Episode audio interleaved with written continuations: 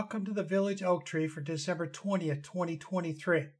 I'm Terrence O'Donnell, back to your village with more news from the outside world. Come sit with me under the Village Oak Tree as I regale you with bits of important news from around the world and an editorial about something very special. When I go on my break, I've created a short advertisement for my podcast website for you to listen to while I wet my whistle a little bit. I have a bunch of news stories for you today. Some you know of, maybe. Some maybe not. Coming up in the second half, I give you some U.S. history, past and present, and a prognosis on their future if things keep going the way they are. Stay tuned, as this episode may run a little longer than usual. But just, you know, this episode being just before Christmas, um, it's a good one. So, uh, you know, stay with me and we'll go for it. So, let me get to my first story this week. And a lot, remember, all my stories are anywhere from anywhere from six to seven days to some I picked up just yesterday. U.S. and China race to shield secrets from quantum computers. I got this last week from David Lague in Reuters. It's a scary news story for everyone. Quantum computing. Apparently, this is going to change the world as we know within a couple of years. Meanwhile, nation states like China and the US are scrambling to gather as much data of any kind they can use as leverage later when quantum computers eliminate all current cybersecurity algorithms obsolete. This will change the world in a whole lot of things in the near future. It's something to be kind of really scared about because you know how human nature is. They invent something without looking first, and next thing you know, all kinds of bad things happen and this quantum computing is going to be one of them. Conned, exploited, trapped, Romania's new flock of Asian delivery riders. The jobs and conditions that await Sri Lankans barely resemble the opportunities offered to them by shady agents. And I got this one out of Al Jazeera uh, by Lola Garcia Aljofrin in Al, you know, Al Jazeera. More and more stories of immigrant exploitation around the world. Traffickers advertise and work in other countries, charging job seekers thousands of dollars to set them up. And when the workers arrive, the advertised jobs are not there, and they end up living in unsafe conditions with very low salaries, as if by design. How is this not modern day slavery when the wages given are not enough to pay the debts incurred when they accepted the jobs? And then I, you know, this is not the first story I brought to your attention here, and it won't be the last. But it's going on all over the world now because the only one making money is the traffickers. These so called recruiting companies. Yeah, well, they're just traffickers with a fancy name. Eyes on Hungary's Orban as EU leaders decide on support for Ukraine. Come out of BBC News here by Nick Thorpe. Trouble in the EU over Ukraine's bid for EU membership. Hungary is laying out reasons as to why not, but not ruling it out.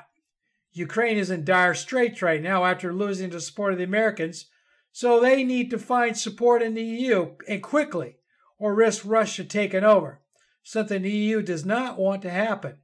Well, they kind of went around Hungary here after this story was posted and are doing everything they can to bring U- Ukraine into the fold. Now, how that's going to work out and how soon will it be? Because right now, Ukraine is floundering. They're having a lot of problem with not enough troops anymore. They've all been killed off, and money and arms to, to hold off the Russians. It's not looking good right now.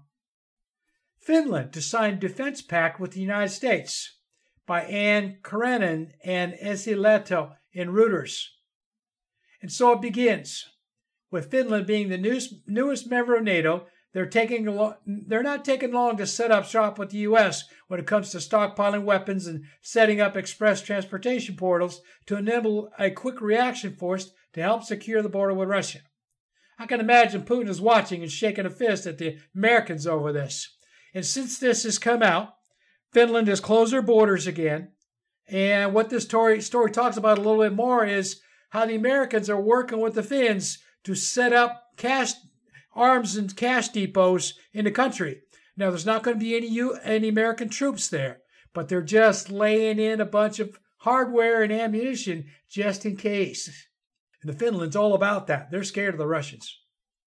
Now, we're going to get into kind of climate change stuff a little bit here. Uh, Russian gas giant Gazprom makes 39 million pounds profit in North Sea. BBC.com by Ben King. A couple of weeks ago, I reported that Russia will do literally anything to fund the war in Ukraine. And here's another example. From shadow ships to backdoor deals using Gazprom, the oil money is still making its way to Moscow. The Brits are upset because Gazprom is taking the oil from the joint UK Dutch oil patch in the North Sea. Good luck stopping the Russians from taking and selling their oil. And again, another one of those deals where this story came out a few days ago, and since then there's been other stories how the Russians have managed to kind of circumvent all these sanctions by selling their oil and stuff to other nations who don't care about the sanctions. So it looks like the Russia is kind of um, making their way and doing whatever they want. Santos given approval for gas drilling in Timor Sea despite Tiwi Islanders' objections. This is Santos is a company out of Australia. marks key regulators win for 5.8 billion Timor Sea Barossa project, but other court battles threaten to derail project. Come out of the Guardian.com Australian News. This came out of the Australian Associated Press. So I picked this story out of so many just to show how much the fossil fuel industry around the world really cares about the environment. Not. This company has finally been given permission to drill despite protests from the indigenous peoples, but they're still fighting over the pipeline to transport the natural gas to a processing plant, stating it will hurt the underwater environment. This is how, this is how the fossil fuel industry works. They don't care about the environment. It's drill, baby, drill. Make that money. And this next story is coming from the Red Sea because I'm sure you've all heard by now that the, the Houthi rebels over in Yemen have decided to target any ship that has an Israeli flag or of a ship that they know of is headed for Israel or anything like that. And they're throwing missiles and drone and drone attacks at them. And uh, this story came out of Reuters. And as I said, it's, it's starting. How many sh- other shipping companies are going to follow suit? Well, since this story has come out, quite a bit. Almost all of the shipping, the major shipping companies of the world have stopped letting their ships go up through the Red Sea, uh, up over that peninsula. This will have an impact on the whole region if the shipping lanes get shut down. Well, it already has. And it's going to show that the corporations and nations are not depending on the U.S. Navy to come sailing over the horizon to save the day anymore. So, as I said, there's an update. Uh, more shipping companies are halting, diverting their ships, making them go around the horn now. The U.S. Navy has knocked down, well, I said 40, but another story said they only knocked down about 20. But, you know, the numbers are going up. Drones and, and missiles um, and counting going over the straits. It looks like deliveries to 80 ports in the Red Sea are being stopped and most traffic through the Suez Canal may come to a near standstill as the Houthis make their stand against Israel. This one, I'm going to come back here to the United States. This is kind of a social justice article that I picked up out of The Guardian. Judge sentences black child 10 to three months of probation for peeing in public. Mississippi judge also orders child to write a book report on Kobe Bryant after officers arrested him for urinating in a parking lot. So can we say racism here? Since when is it okay to arrest a 10 year old child for peeing behind a car in a parking lot? Drunks do it all the time, and they rarely get arrested. If they get caught, they get slapped on the fist and told to go sleep it off somewhere. But a 10 year old black child with no criminal record gets arrested, handcuffed, put in a squad car. Well, all right, I take that back. They didn't put handcuffs on him. And then they put him in, but they did put him in a jail cell. As one lawyer said, quote, if he was white, this would have never happened, unquote. This is Mississippi, one of the most racist of the southern states. The officers were punished for being stupid, but the judge, well, that's a question mark. What does he get for not dismissing the case beforehand? Nothing, because this is Mississippi. And I'd say Louisiana and Alabama would probably do the same thing. Now, speaking of Alabama, I got another justice, social justice story coming out of Alabama which I've had quite a few here lately. Lawsuit says prison labor system in Alabama mounts to modern day form of slavery by Minnah Arshad in USA Today. Now, another article about state of Alabama and in the U.S. Now a lawsuit stating that the current prison system is nothing but a modern day form of chattel slavery. Inmates, majority black folk, are forced to work under sometimes horrific, unsafe conditions for little to no pay. This is supposedly a violation of their civil rights, but this is Alabama, where people of color don't have as many civil rights as everyone else does. This is the same state that's forcing women's health clinics to close and fighting the federal government on voting district and gerrymandering, all to keep the white people in in power and keeping the, the women home and pregnant. So now we're going to go to Texas. I got a story by Carter Sherman in The Guardian. Kate Cox case reveals toll of U.S. abortion bans on women in medical emergencies. So I'm sure you've probably heard the story by now. It's probably gone worldwide. Um, young lady by the name of Kate Cox in Texas tried to abort a pregnancy because it was going to uh, uh, seriously hurt her uh, you know, pretty sure that the, the baby was going to die no matter what. And the Texas Supreme Court said, nope, sorry. So it's making national headlines, as I said. The white Republican majority government there has pretty much shut down any abortion of any type, no matter whether the health of the mother or the fetus is in jeopardy. More states are lining up to mirror this, such as Alabama, Idaho, Tennessee, and many others. The men want to control people's lives so badly they're willing to risk lives over power. Now I'm going to go back overseas.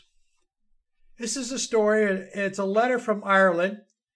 Uh, it's called "Make Up Your Mind Time," and this this came out of, as I said, my my monthly letter I get from Sinn Féin.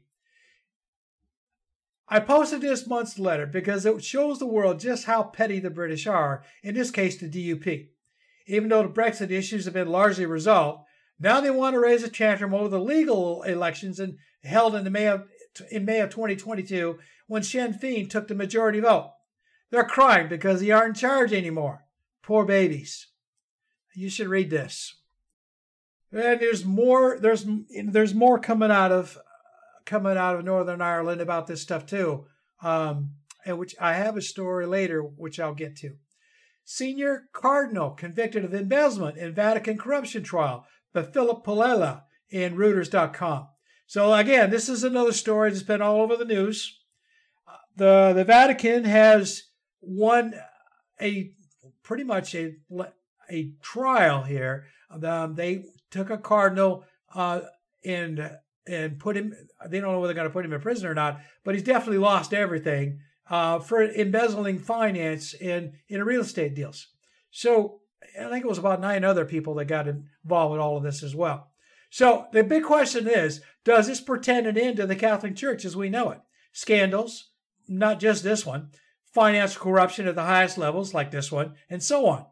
Whatever happened to the vows of chastity and poverty? I doubt that the faith itself will die out, but institutions like the Vatican, the cardinals, bishops, and priests could definitely use a makeover.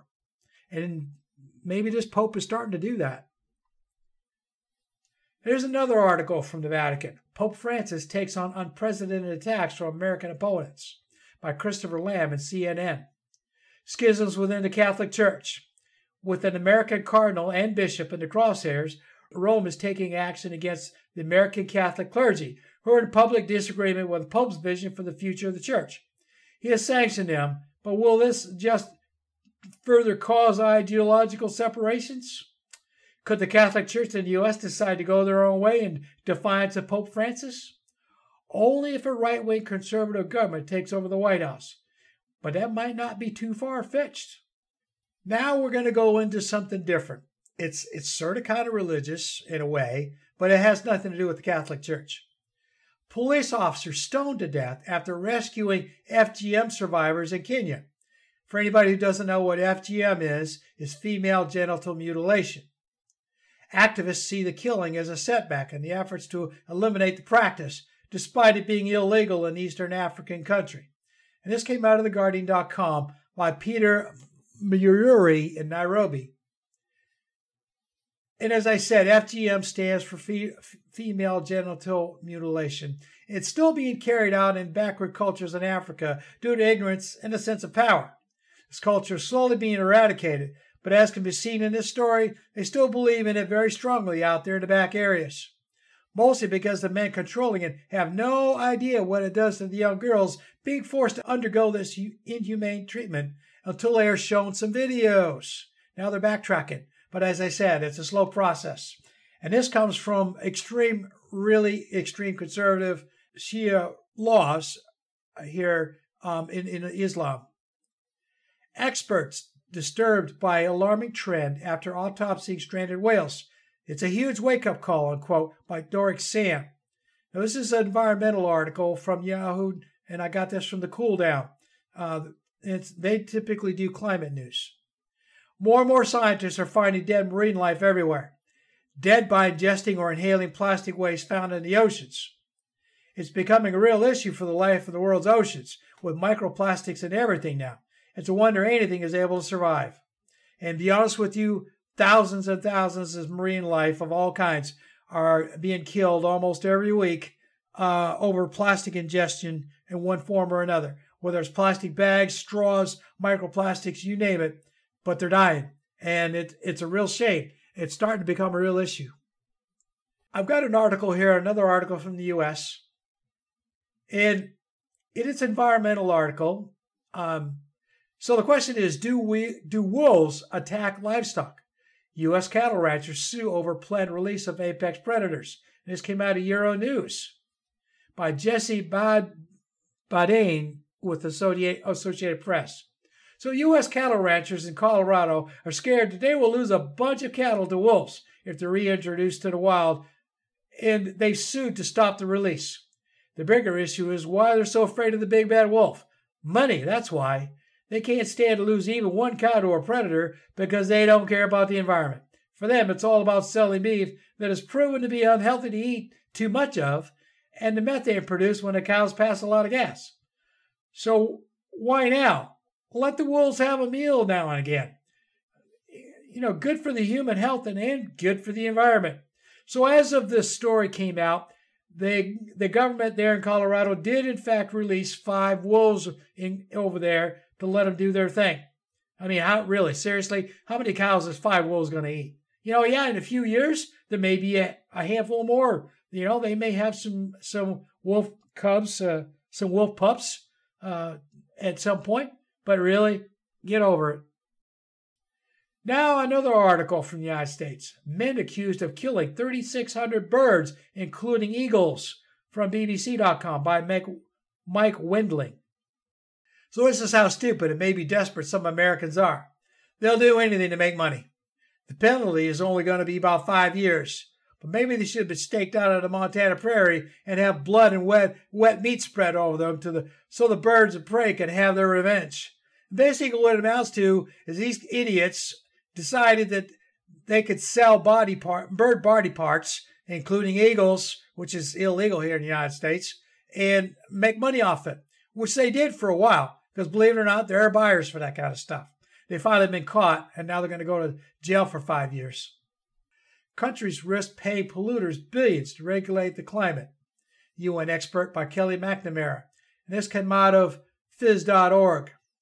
In the era of climate change and the push to get countries in line with renewable energy, corporations are suing the crap out of anyone, especially developing nations that don't have any money, to block action on any climate initiatives using investor state dispute settlement funds, and they call it ISDS. All these fossil fuel corporations want to be compensated for their losses as the world tries to phase out fossil fuels. This is causing smaller countries to back off on regulations to avoid these lawsuits. The world is fighting an entrenched system of corporations with mixed results so far, but it's only going to get worse, as we've seen from COP28. And what it amounts to, and let me kind of simplify it for you. So let's say a company invests in a, in a developing nation, and the developing nations decides that they don't want to do business with this corporation anymore. Well, they sign a contract. So the contracts are saying breach of contract, and they're suing to get their money. And developing nations don't have any money. So it's becoming a real big deal right now. This one here comes out of the United States. Biden admin's drive for green energy leads to accusations of forced child labor mining for EV battery metals. China, unfazed by African human rights claims, beats U.S. EV sales by more than 800%, by Paul Tilsley at Fox News. Now, I detest Fox News, but this article is actually something noteworthy. It's about imperialism and the U.S.'s complicity in child labor violations in developing countries like the DRC. Mining companies working children as young as four years old to dig for minerals needed for the gold rush of EV battery materials is causing a stir with international aid groups. The U.S. is not as bad as China, but are still heavily involved, all to take advantage of the new gold, cobalt, and lithium. And more, I got more stuff here for, from the environment. Mount Everest is in trouble. Rapidly melting ice is made this year especially dangerous for climbers by Stacy Meichtry, Krishna Pokharel, Carl Churchill, and Paolo Balzinin in Wall Street Journal. A climate change article from the Himalayas. Rapidly melting glaciers are causing issue with climbers, or more specifically, all the tourism supporting them. The broader issue is the lack of meltwater going down to the south to Southwest Asia from the mountains, creating drought conditions, or flooding from rains instead of snow in the mountains. The Sherpas will have to find a new line of work soon. And that's basically what's going on is they're having to relocate the the almost entrenched base camp they got there. Uh, people are getting killed because the the the glaciers are too soft to climb on. All kinds of stuff going on. It's not just Mount Everest, but all the other mountains up there too are losing a lot of ice and glaciers. This is an article I got from Canada. Canada lays out plan to phase out sales of gas-powered cars and trucks by 2035.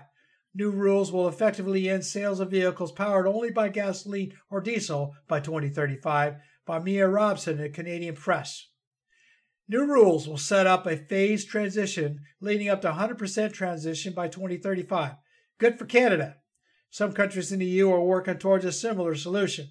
It's doubtful if the US will ever come anywhere close to this in the foreseeable future.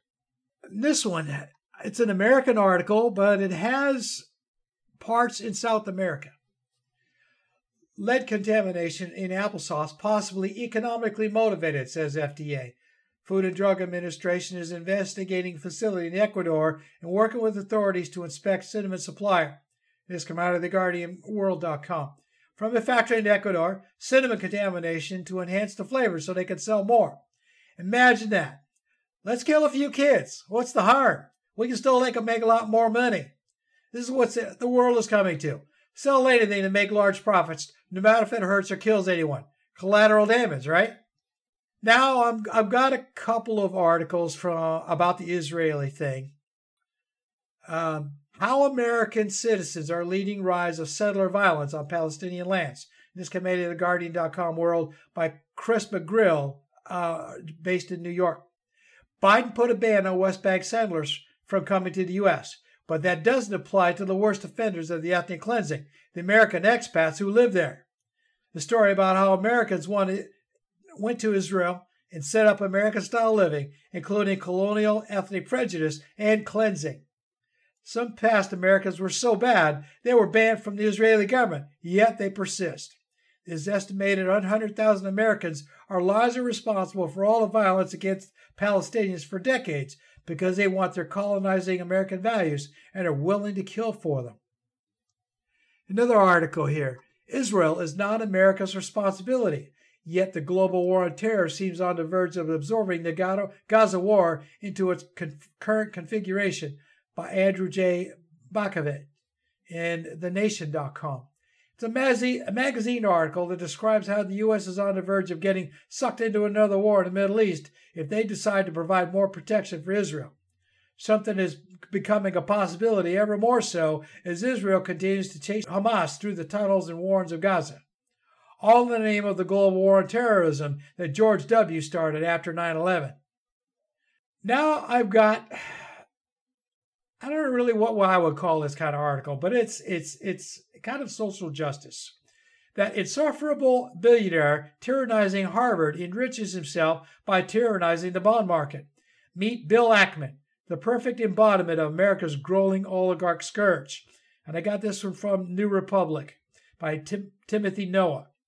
Here's an example of how much the United States is going down the rabbit hole of an authoritarian oligarch style government. Rich billionaires who think that just because they are very wealthy, they can dictate what everyone else has to do. It's not just this guy in the article, but a pervasive sickness within the American culture. And this is another American article here. And this is more coming from the government. Protect NATO from Donald Trump?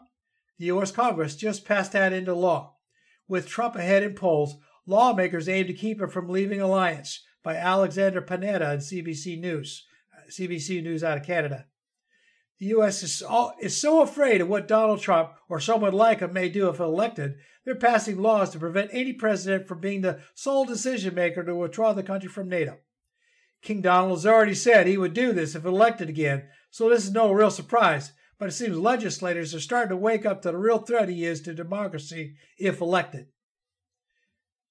And here's another article, and I'll just briefly mention this. The state of Colorado here in the United States has effected, their Supreme Court has effectively said Donald Trump is a criminal and is no longer allowed to run, uh, put, get, put his name on the ballot in Colorado.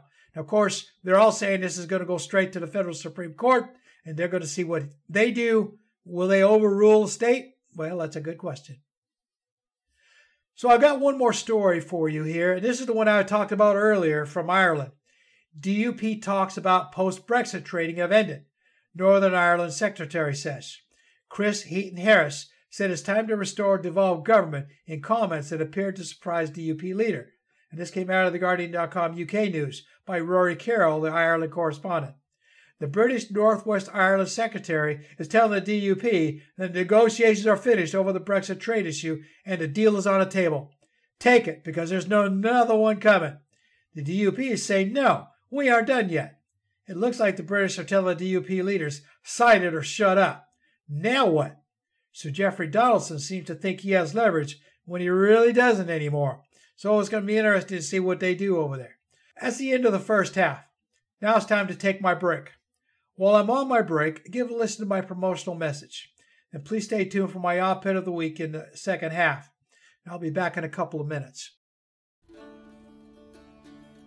want to take this time during my break to talk to you about donating to my cause, if you can, and give a little info on how to find my website and what's inside. The show is free to subscribe to on all major podcast apps, including Substack and YouTube, with a donations tab on the Village Oak Tree webpage at rss.com and my website at krondabeha.com on the donations page for anyone that feels generous enough to support my work. Think of it as passing the hat at the end of my visits to your village. If you like what I have to say here, please share this podcast with everyone you know as much as possible before it gets too late.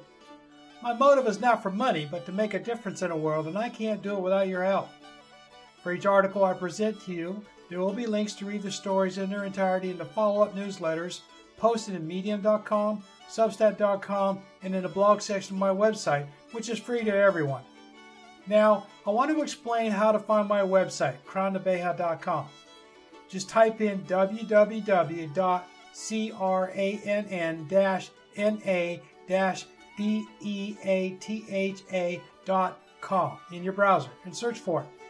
You may also use the link in the newsletters on medium.com and substack.com or the podcast transcripts on rss.com and substack.com to find it for the first time. The name is Gaelic and may be a little hard to find unless you know what you're looking for then bookmark it if you wish to return again. I also have the RSS feeder enabled, so if you like my blog posts, you can be notified whenever I post something new. Search for krondabeha.com in your RSS feeder and set it up to receive the updates. Users finding the website for the first time will reach the welcome page to learn a little bit about what's inside. There you'll see a homepage link where you can learn a little more about what Crondabeha means for a little bit of Irish culture and a little more about me in general.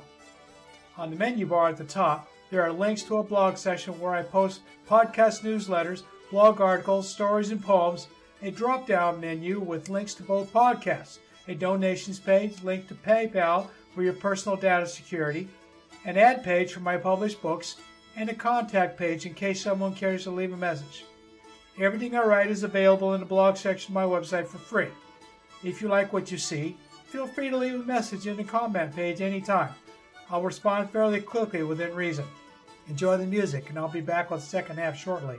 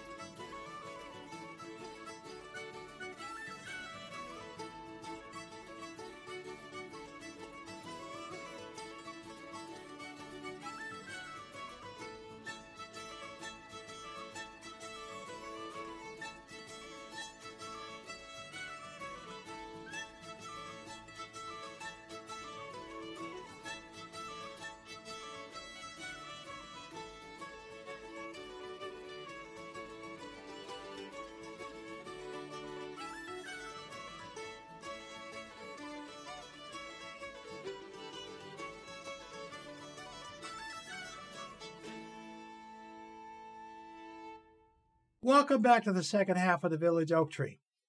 My friend at Medium.com sent me a draft of a political history article I've been writing for a while. He asked me if it was too controversial, and after reading it, I sent him a reply telling him that no, it was not, and perfect for this podcast. I want to read this to you because he does a lot better job of explaining the somewhat recent history of the United States empire going back to when Richard Nixon was president. It was the start of the criminal masterminds and subsequent U.S. administrations that have put the United States in the position it now finds itself today. So let me read this to you. And it's entitled Why We Let Children Die A Closer Look at the Black Beating Heart of Empire. This is from my friend Mitch in Medium.com. The cost of America's wars will continue to be borne on the backs of ordinary U.S. citizens. Conducting these wars abroad means sacrifices at home and these are becoming unbearable. Trigger warning I hesitated for months before writing this article. It's been sitting in my draft for weeks. The conclusions I draw are stark. I believe we won't stop wars if they align with our interests, no matter how many people die. Prove me wrong. I'm open to it. And this is a quote. This is your last chance. After this, there is no turning back. You take the blue pill, the story ends. You wake up in your bed and believe whatever you want to believe. You take the red pill, you stay in Wonderland, and I'll show you how deep the rabbit hole goes. Remember, all I'm offering is the truth, nothing more. Morpheus, unquote. First, we'll have to go back to 1970. It's important to get the historical context to build the lens through which we can see. I first was introduced to American foreign policy via this 11 year old video. It literally opened my eyes. What he's talking about here is he's got a link to an 11 year old YouTube video. It's really, really good. The creator covers a wide swath of American foreign policy from the 70s into the 2000s. None of these are made up, they are simple historical facts. When you look at it through the eyes of a storyteller, you can spot a narrative thread. See if you can find it. Some of the points in the video include 1. In 1973, President Nixon brokered a deal that asked Saudi Arabia to sell oil in exchange for U.S. dollars. This gave the U.S. unprecedented economic advantage over everyone else. Number two, in return, America would extend military protection to Saudi Arabia and eventually to all of the oil producing states for the privilege. This exchange of oil for U.S. dollars was called the petrodollar. Three, as everyone around the world needed oil and they could only get it using U.S. dollars, America's economic fortune skyrocketed. Countries around the world soon began sending us real goods in exchange for our cheaply printed paper dollars. Four, we used the resources and revenues from that deal to build our military into the most powerful in the history of the world. But some oil producing countries resented our exorbitant privilege. This is five. In 2000, after 10 years of sanctions against Iraq, which were responsible for the deaths of 500,000 children, the UN allowed Iraq to sell oil for euros instead of US dollars. 6. This was the first challenge to the petrodollar system. Saddam Hussein, the leader of Iraq at the time, publicly announced he was dumping the currency of the enemy. 7. In 2003, Iraq was invaded again on the pretext they had weapons of mass destruction. By now, everyone knows Iraq did not have them. Researcher Nafeez Ahmed suggests that up to 6 million people died as a result of the wars, either directly or indirectly. 8. Iraq's leader Saddam Hussein was ex- executed in 2006. 9. After the invasion of Iraq, oil sales were immediately resumed in US dollars, even though they were previously being sold more profitably in euros. 10. In 2009, Gaddafi proposed that Libya and other African nations should switch to a gold backed currency called the dinar. This would be used to sell oil. This would have been yet another challenge to the petrodollar system. Gaddafi was executed by rebels supported by the U.S. in 2011. Iran arranged to sell oil for gold in 2012. If you listen to the media at the time, military action was being contemplated based on the notion that Iran was in the process of building nuclear weapons. 13. No global consensus was ever reached for an allied invasion. But sanctions are in place, and even today, Iran remains in the crosshairs of the West. May I ask you, is it true to conclude that any person or state that has resisted the use of American dollars for the purchase of oil came under attack from the U.S.? If it is, then only a nuclear armed, nuclear armed state could hope to successfully reject American economy. And that is exactly what happened. In 2021, Russia invaded Ukraine. America immediately stepped into the breach and, together with NATO, began supplying billions of dollars in arms and ammunition to Ukraine simply because a direct confrontation with another nuclear armed state is unthinkable. Ostensibly, a conventional war together with massive economic sanctions would bleed Russia to death and implement regime change as articulated by President Biden. Why else would we fund a full scale war in support of a non NATO country? Doesn't make sense until you realize in 2008 Russia began making moves to, get ready, sell oil in rubles. And there's a link to an article here from the New York Times. In the shadow of the sanctions imposed on Russia, a geopolitical earthquake was unleashed. Russia began selling oil for rubles in earnest. This was to be the first successful challenge to the petrodollar. Other nations piled on. Many of them had feared economic sanctions in the past, but have now become emboldened. With Russia leading the way, multiple countries began trading on their own currencies, ignoring the needs of the West. Or worse yet, our longtime ally, Saudi Arabia, indicated it's open to selling oil and other currencies as well as the dollar. Some oil producing nations, e.g., the UAE, have begun trading in non US dollars for their gas. And there's an article from geopoliticaleconomy.com. This global shift takes a sledgehammer to the dominance of the petrodollar. These nations have set up their own trading bloc, which they call BRICS Plus. The acronym BRICS represents the original nations that began working together to sidestep our rules based world order. These include Brazil, Russia, India, China, and South Africa, which, as we know from a previous uh, previous BRICS convention that they had earlier this year, they're advertising to get more nations involved with this and sign up to be part of BRICS. Together, these countries represent 40% of the world's population and 25% of the global economy. It's interesting to note that BRICS was a Russian initiative. At the time of writing, the war in Ukraine is still ongoing, but funding is drying up. Republicans in the American House of Representatives are hesitating to allow the war to continue on Americans' dime without significant concessions. President Biden has indicated he is open to concessions at the border in exchange for Ukraine funding, so, for anybody outside this country, we're talking about the United States southern border. Apparently, $100 billion already spent outside of America isn't enough. Hemorrhaging money on one front, America's attention has been pulled into the Middle East, where Israel is at war with Palestine. Some describe Israel as an unsinkable American battleship in the middle of Islamic territory. Without a doubt, Israel exists to secure our interest in the Middle East. According to WION, Israel provides intelligence, RE Islamic terrorism, and also provides cutting edge military technology, which some say is actively tested on Palestine before market. At the same time, pro Israel lobbies provide massive amounts of money to American politicians in order to secure their foreign interests in the halls of the American legislature. He's got another link here uh, from Gravitas. It doesn't help that billions of oil reserves lie beneath Palestine. Many say this is a contributor to the violence in Gaza. What do you think? As I, allow, as I follow the trail of oil and money, it seems the U.S. military is never far behind. And this is, he's got another linked article here from Al Jazeera, but there have been many about this. I published a couple myself. Putting it all together, in the past, America has done whatever it took to defend the dollar. Thus far, we have not gone as far as exchanging nuclear bombs with other great powers. I hope this is a red line we never cross. Conflicts with great powers, however, loom menacingly on the horizon. China's claims over Taiwan are the most imminent. Over time, the American economy has become heavily dependent on the global demand for the dollar. About 60% of all trade internationally is conducted using the US dollar. Historically, this meant no matter how much we printed home, the demand abroad would siphon it away, until now. Global demand for the dollar is slipping. BRICS nations are reducing their reserves since they began trading in their own currencies. Former bondholders, e.g., China, are dramatically reducing their holdings as American debt is only trending up, in large part because of our military ventures abroad. These moves directly jeopardize our ability to send cheaply printed pieces of paper, USD around the world in exchange for real, do- real goods.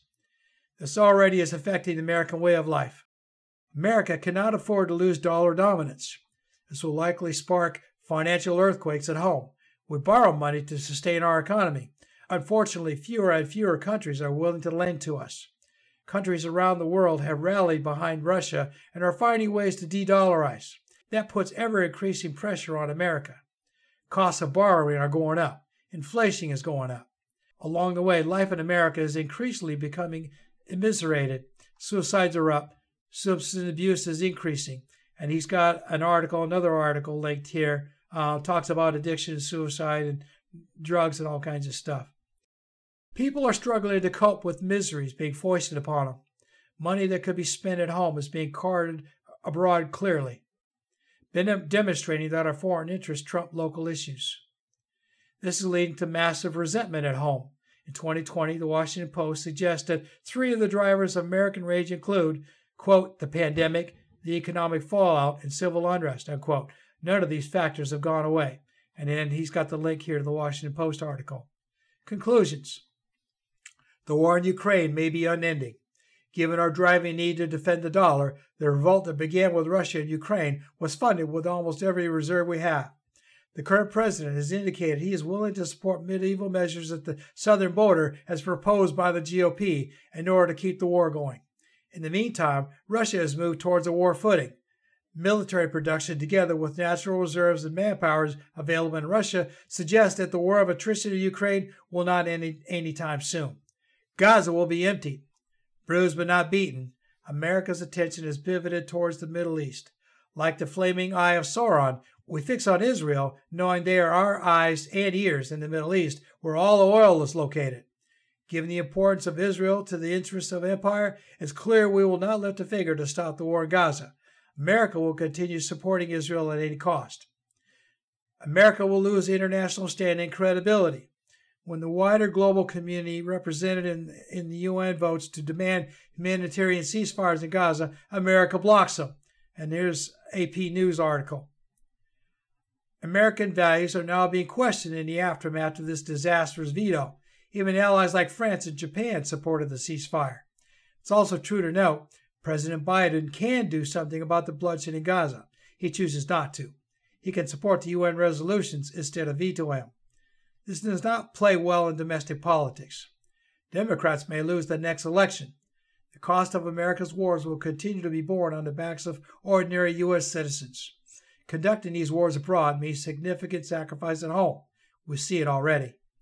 Inflation is wearing away our ability to live ordinary lives. Housing is out of the reach of many. Medical bills can bankrupt families. Education indebts our children for decades. It is worthy to note Israel has subsidized health care, housing, and education. It's also obvious America is willing to sacrifice its own citizens in the service of empire. No amount of suffering is too much. No amount of death is enough. This is the black beating heart of empire. This is why we let children die. This is the reason why the Democrats will face stiff headwinds in the next election cycle is because we expect better from them. From where I sit, it sure looks like there is a disconnect between what we the people want and where our government focuses its actions. What would Jesus do? Now you know what's going on. The blinkers are off. You can see what we are bringing into the world military adventurism, human sacrifice, intolerance, rapacious greed underwritten with death on an industrial scale, all committed in our names with our tax dollars being used to pay for it. And the irony of ironies, it's hastening our decline. Is this who we are? Prove me wrong. I want to be wrong. Tell me all this suffering is worth it. Given the evidence, though, it sure seems that empires are built out of the suffering of children and the unending spill of innocent blood. Is it so easy to revert into barbarism? Or am I a fool for looking into the abyss and expecting to see a glimmer of high consciousness? Surely we are better than this. I ask you directly what would Jesus do? That's what's on my mind in this cold fall day in November. Your answer will change the world. Mitch, and this, he published this in last month. So now I'm going to continue on here. Wealthy Americans are not much different than European forebears. Once they amass enough money to feel like they are somebody, they decide that they need to try and control government institutions wherever they are. This includes foreign governments that may have resources they want. American corporations by proxy governments are not above supporting coups and assassinations to get what they want. For governments, they use the cover of national security. For corporations, it's for selling to governments so they can defend their national security. Do you see a pattern here? Such has been the foreign and domestic policies since the United States was first defined as a nation unto its own. The first real foreign intervention was the action taken against the Barbary pirates starting in 1801.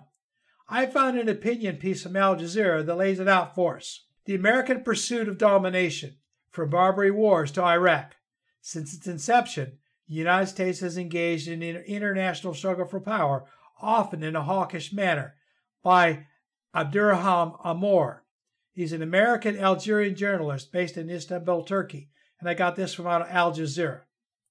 So, despite any narratives to the contrary, U.S. foreign policy has always been about what's the best way to make the most money since the ink on the new Constitution was barely dry. The war with the Barbary pirates is all about money or lack thereof, as in Thomas Jefferson knew the newly minted U.S. couldn't afford to pay any tribute to the Pasha of Tripoli for the privilege of trading in North Africa. He decided to use the might of the new U.S. Navy to secure the trade routes without having to bribe the Barbary pirates anymore. Basically, what he did was he took the American fleet, not that there was much of it, but it had a lot of big guns on it, and he, in two different wars over there, beat up the, pirates and and set up the, the trade routes and made themselves a bunch of money. Every foreign war since then has been about the same thing, despite the press releases saying otherwise protecting American economic interests abroad in order to make a lot of money. The U.S. traded with countries around the world just like everyone else, but didn't really start threatening others until Teddy Roosevelt set up the Great White Fleet to sail around the world to show off the American might. The U.S. entered World War I late, mostly because the German U boats started costing Americans money. There were a few other factors involved, but by and large, it was money. The U.S. tried to remain neutral during the Depression years because corporate greed broke the U.S. and the rest of the world. That worked out okay until December 7, 1941. Then Providence dropped in their lap when the Japanese bombed Pearl Harbor. Up until then, they were, quote, staying out of the wars in Europe and Asia, but encouraging volunteers to fight in China and Great Britain. They were already sending war supplies via the merchant marine fleet, fleet to Europe. Not for free, mind you, but a tab was being kept for those a little short on cash. The U.S. borrowed heavily on the American taxpayers to fund the war, selling bonds and all that kind of stuff. So they were encouraging heavily, you taking, bringing home war, war veterans and heroes to run around the country, sell war bonds. And they also sacrificed a lot of essentials to make war materials, copper and all kinds of stuff like that. Um, you know, women went without nylon stockings so they, they could make parachutes. All the copper they could get uh, went into war materials, so, so on and so forth. After Korea, the U.S. found another way to fund their little wars borrow from other countries by selling them bonds. It wasn't too much during, you know, during the Vietnam War days, but when Tricky Dick started selling petrodollars like Mitch's article described, the gates went wide open. With countries now weaning themselves off the U.S. dollars to sell their oil and other trade goods, the U.S. is seriously getting into financial trouble. Although Biden has reduced the national debt by a little bit, the U.S. is by no means solvent in any way. They're still spending more than they are bringing in, while the income is slowly dropping off due to an aging population, from global corporations relocating to other countries and free trade agreements made in the latter part of the 20th century. More stupid ideas that only help multinational corporations. If Russia and China have their way, they will do all they can to hasten that end. Bankrupt the once mighty United States and take over all its foreign assets. It's kind of starting to do that a little bit as we speak. The trouble with that is that neither country has the financial ability to do that quite yet. Russia is bogged down in a very expensive war in Ukraine and in the proxy wars in the Middle East and Africa. China is imploding some due to not controlling their wealthiest over their real estate busts.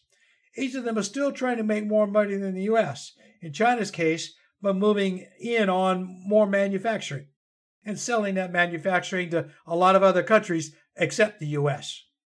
If they can outmanufacture the U.S., they can corner the market on certain things like technology and take over the top spot in the world. Russia just wants a little respect, to quote the late Rodney Dangerfield, and their old satellite countries back.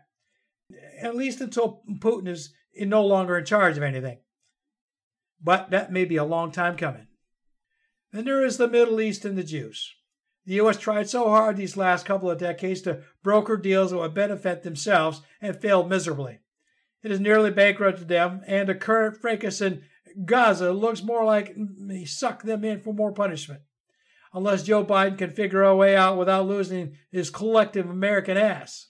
And that is and that is the bind he finds himself in by jumping right in with both feet to defend Israel after October 7th. He should have looked before leaping so quickly, but it's too late now. By believing in all the Israeli propaganda after the Hamas incursion, he's gotten burned and is finding himself in a corner, and he has trouble having he's having trouble getting out of it. This with less than 12 months to the next election. You have to know that the MAGA camp will make the most uh, of this after the holidays. Poor Joe. He's in deep trouble and he knows it. As the political face of the United States around the world, he knows it will take the fall for any missteps with Israel. He already has by sending money and war supplies.